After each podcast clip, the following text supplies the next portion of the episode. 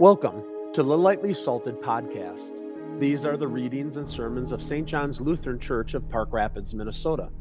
They are offered so that the Word of God would shape and strengthen you to be what He calls you to be, salt and light. You can find us at stjohnspr.org. Now, on to the Word. Our Old Testament reading is recorded for us in the prophet Ezekiel, the 34th chapter. We'll hear that this text is both a shepherding text, and Pastor's going to preach on it, but also you'll notice the timing is given. The day, a little bit further on in there, a day of clouds and thick darkness.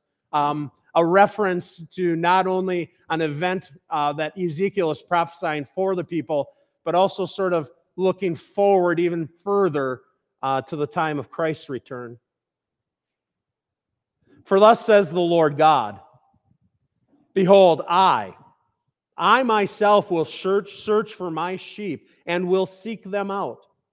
As a shepherd seeks out his flock when he is among his sheep that have been scattered, so will I seek out my sheep. And I will rescue them from all places where they have been scattered on a day of clouds and thick darkness. And I will bring them out from the peoples and gather them from the countries and will bring them into their own land. And I will feed them on the mountains of Israel, by the ravines, and in all the inhabited places of the country. I will feed them with good pasture, and on the mountain heights of Israel shall be their grazing land.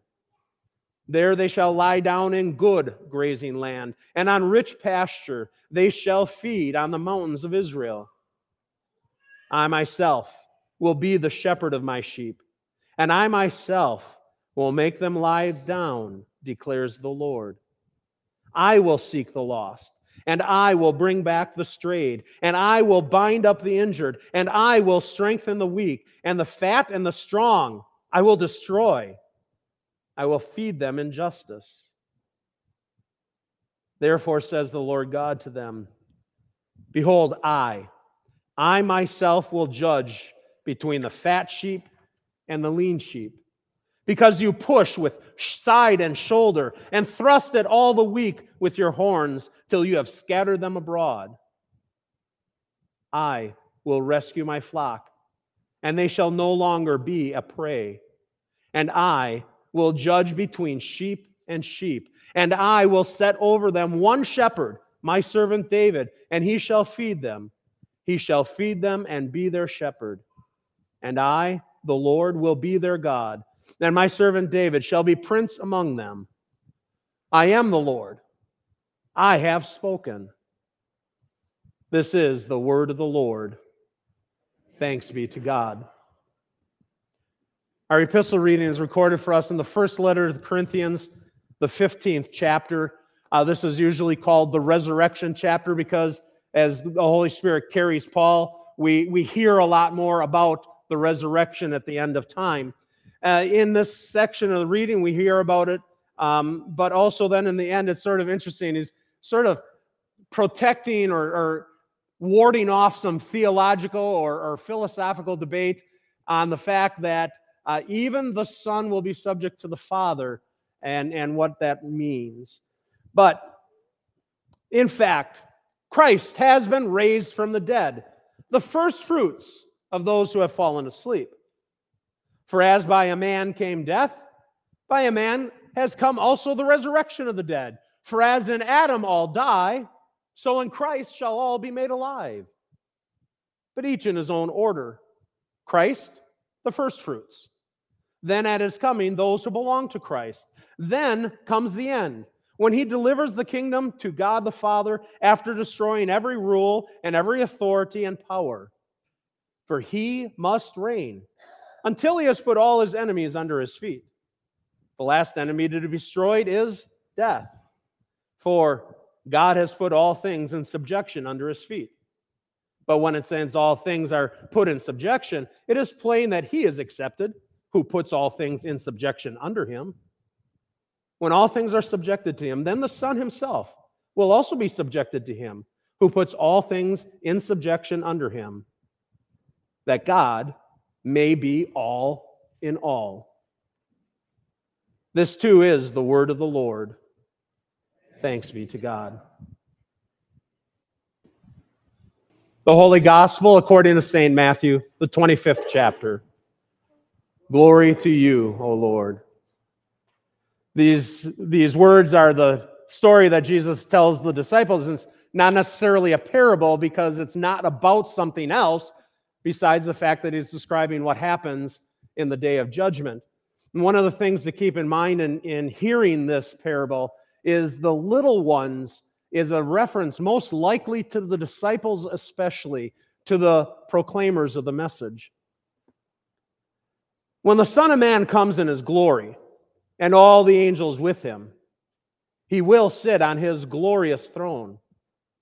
Before him will be gathered all the nations, and he will separate people one from another, as a shepherd separates the sheep from the goats. And he will place the sheep on his right, but the goats on the left. Then the king will say to those on his right, "Come, you who are blessed by my Father, inherit the kingdom prepared for you from the foundation of the world. For I was hungry, and you gave me food. I was thirsty, and you gave me drink. I was a stranger, and you welcomed me. I was naked, and you clothed me. I was sick, and you visited me. I was in prison, and you came to me." Then the righteous will answer him, saying, "Lord, when did we see you hungry and feed you, or thirsty and give you drink? And when did we see you a stranger and welcome you, or naked and clothe you? And when did we see you sick or in prison and visit you?" And the king will answer them, "Truly I say to you, as you did it to one of the least of these my brothers, you did it to me." Then he will say to those on the left, "Depart from me, you cursed, into the eternal fire prepared for the devil and his angels. For I was hungry and you gave me no food. I was thirsty and you gave me no drink. I was a stranger and you did not welcome me. Naked and you did not clothe me. Sick and in prison and you did not visit me." Then they also will answer, saying, "Lord, when did we see you hungry or thirsty, or a stranger or naked, or sick or in prison, and did not minister to you?" Then he will answer them, saying, "Truly I say to you, you did not do it to one of the least of these. You did not do it to me." And these will go away into eternal punishment, but the righteous into eternal life. This is the gospel of our Lord. Praise to you, O Christ. Well, good morning. Thank you all for joining us here this wonderful day of worship as we come and celebrate the last day, the last Sunday of the church year. I pray that your Thanksgiving all went well, enjoyed wonderful company and good food and fellowship. But here we come together and join together in worshiping our King. So let us begin this wonderful day. Grace, peace, and mercy be unto you from our Lord and Savior, Jesus Christ. Here we are. Another year the church has come and gone. When we started this year preparing, waiting, just as we do every year, looking towards the birth of our King who stepped down from his throne to be born of a virgin, born of a lowly state, bearing human flesh, and born in a stable of all places. And then we spend the rest of this year seeing how our King turned everything upside down, interacting with those whom society deemed unworthy, unwanted, unseemly, outcast. See, the King is like no one else, for he is a King who showed mercy, love, forgiveness when others withheld it. He put aside all grandeur, manservants, maidservants, and became a servant himself. He put aside the crown and picked up a shepherd's staff to go out and call his sheep, to guide them back to where they belong, safe and secure with him. And for 3 years, our King was a shepherd, working diligently to teach, to preach, rescuing his flock away from the wolves. And this is what we hear every single year. Every year we are blessed to be reminded that our King has become our shepherd, that he took it upon himself to do what others could not, or quite frankly, would not do. And every year we are comforted again and again. And yet we're looking through all of this, knowing the outcome. You and I well know that our King has come and will come again. A promise given and kept by his work accomplished through his death and resurrection. And yet we come to these stories recorded in Scripture where the people of God don't know what's going to happen next, where they don't know if they are going to live or they will die, if they will have abundance or scarcity, if they will wake up in the land of their fathers or be found waking up in a foreign land surrounded by strangers. See, I can't even begin to imagine what that would be like. I cannot fathom how one will live with that persistent sense of fear overhead, not knowing what the day will bring.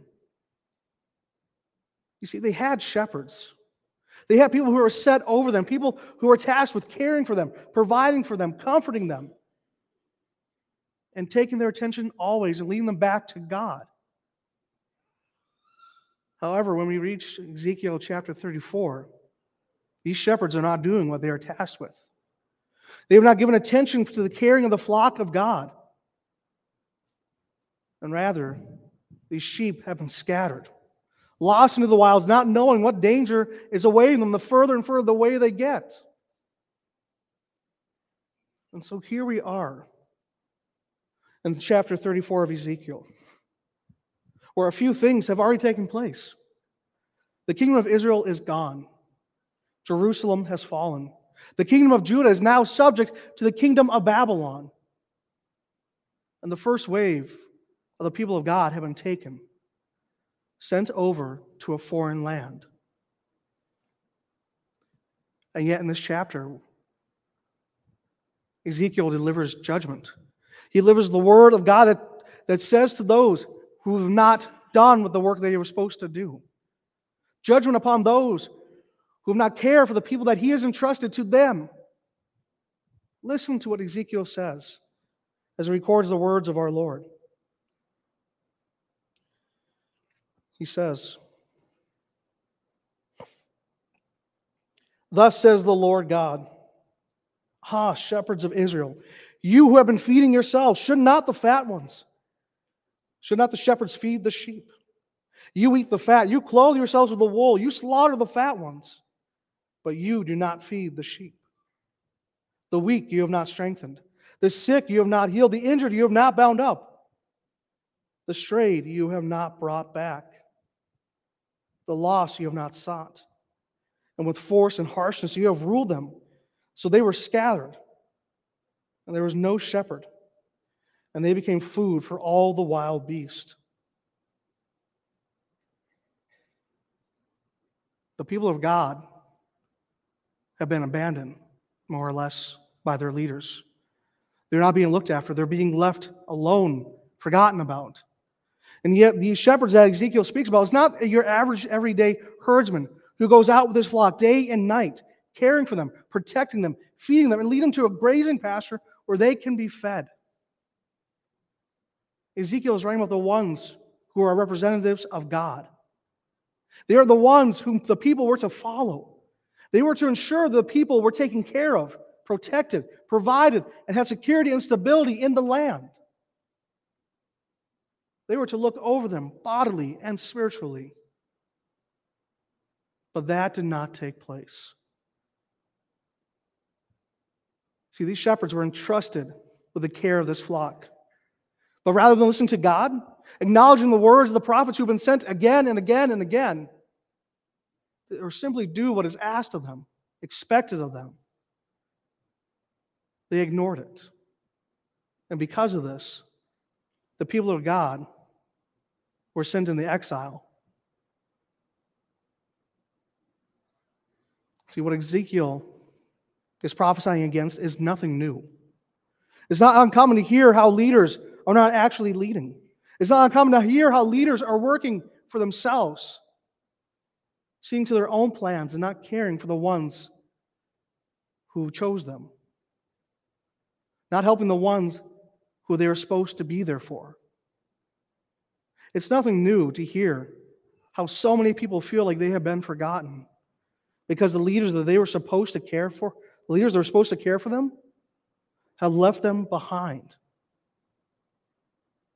And again, there is nothing new about this. Now, there are many ways for us to move past this point. I could take us down the political route, turning our attention to the mess that we hear about in the world, the mess found in the international community, with a continued onslaught of war, and so many people getting caught in the mix. And what a mess that is. I could have turned attention to Washington, highlighting the pointless debates, the insignificant squabble of politicians playing games with each other, and the American people. We could even focus on the mutual distrust of the brainpower down in the Twin Cities. I could do that. And that'd be simple, it'd be easy. And we could lament about this for hours. The problem of politics, the abuse of political speech mixed with religious speech, and telling everybody, saying that God approves of what I am doing. But that would be too easy, and quite frankly, not helpful in the least bit. But rather, turn your attention to what you want in a leader, a shepherd. See, when we appoint leaders, we find those who will do what is expected of them, that they will listen to their people, work to solve the problems that take place in their community, even caring to help those who cannot help themselves. See, we want a leader who is not like the ones mentioned here in Ezekiel. We want a leader that does not forget about us. We want a leader who cares for us, protects us, provides for us, and gives us the stability that we need in this life. That is what we want. We are desperate for a leader who can actually do the job and do it well. We know what we want. We know what we need.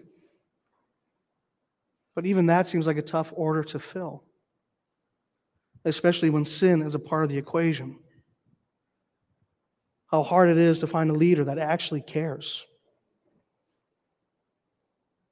But maybe not.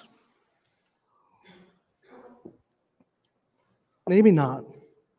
See, when we turn our attention to the reading that Pastor Neubauer read for us from the Old Testament, verses 11 to 16, we are given the very words of God, who recorded by Ezekiel, who spoke through his prophet to give to the people, telling them that there is hope, that God will be their shepherd, that finally this mess, the pain, the trouble of these false shepherds that they have caused, be it deliberate or not, God will do everything to fix it. God will undo this mess. God will undo the pain. Hear the reading from Ezekiel once more. I myself will be the shepherd of my sheep, and I myself will make them lie down, declares the Lord God. I will seek the lost, and I will bring back the strayed, and I will bind up the injured, and I will strengthen the weak, and the fat and the strong I will destroy. I will feed them in justice. The shepherds of Israel have failed in their vocation. They have not done what is required of them. They did not follow the word of the Lord. And because of this, people got hurt. Men, women, and children were left to fend for themselves, surviving in a foreign land, taken from their homes, taken from the land of their fathers, a land promised by God. And they have become scattered. But yet here comes God to their aid. God speaks words of hope, of deliverance, a promise, salvation, comfort to his people, spoken through the words of Ezekiel, recorded for us to still today. God rescued his people once more. He comes to their aid, doing what these under-shepherds should have been doing in the first place, even stating that he will establish one shepherd over them who will protect them, care for them, do what needs to be done. Hear what the word of God says. And I will set up over them one shepherd, my servant David, and he shall feed them. He shall feed them and be their shepherd, and I, the Lord, will be their God, and my servant David shall be prince among them. I am the Lord, I have spoken." These are words of hope, peace, and comfort. This is what is promised, a shepherd to do what needs to be done. Finally, a shepherd to undo the damage and bring the flock back together in one place. Finally, a shepherd that the people of God needed all along. And what words of hope and joy that is. Finally, a shepherd is coming. A shepherd will come that will protect, lead, and guide the flock at all cost. He will come just as God declared it to be. And for indeed, this shepherd has already come. He came and dwelt amongst the flock. Spent 3 years guiding them, teaching them, healing them, bringing them back to the fold, just as God said he would do. And for you and for I, who sit on this side of the cross, we can look back and see how God reminded his people that a Messiah was coming. And indeed came in the person of Jesus Christ, who is our shepherd, who did just as God said, healing the sick, giving hope and comfort to all people, even if they were not part of the tribe of Israel, giving renewed strength to the lame, the mute, the blind, and all those afflicted in one manner or another. Even reminded the religious leaders, the Pharisees and the Sadducees, the shepherds of the day, what they are to be doing, what is required of them, how they are to lead and how they are to guide the people of God. Christ did exactly as God promised through the words of the prophet Ezekiel. For only God is capable of doing what is expected. As our shepherd, God did not make his ministry about himself. He did not work to fulfill his own wants and desires. He did not make it about politics. He did not come to join in the pointless and mindless squabbles of the other shepherds, the Pharisees and the Sadducees. He didn't come seeking power. He came just as promised. He came to undo the mess, to undo the destruction and the influence of sin, death, and the devil. Christ came to be the one and only shepherd, for there is no other shepherd out there that can do what he did, that can take away our sin and give us new life, eternal life with him. No other shepherd can do that. No other shepherd would do that. And so here we are, the close of another year of the same old stories of the pain and suffering that the people of God had to endure. A reminder that this world is dark, twisted, infected by sin, just as you and I are as well. But yet we wait. We wait for that same hope, peace, and comfort, the fulfillment of the word of our Lord, who will return just as promised, who will be our one and only shepherd, who will lead us, protect us, and provide all that we need in this life and the next. And what a comfort it is every year to hear about the advent of our shepherd, whose birth heralds peace, hope, and joy, and whose second advent heralds that eternal comfort for his flock. What a sweet joy that is, and a great reminder for you and for me. For Christ is our shepherd, our one and only. Amen.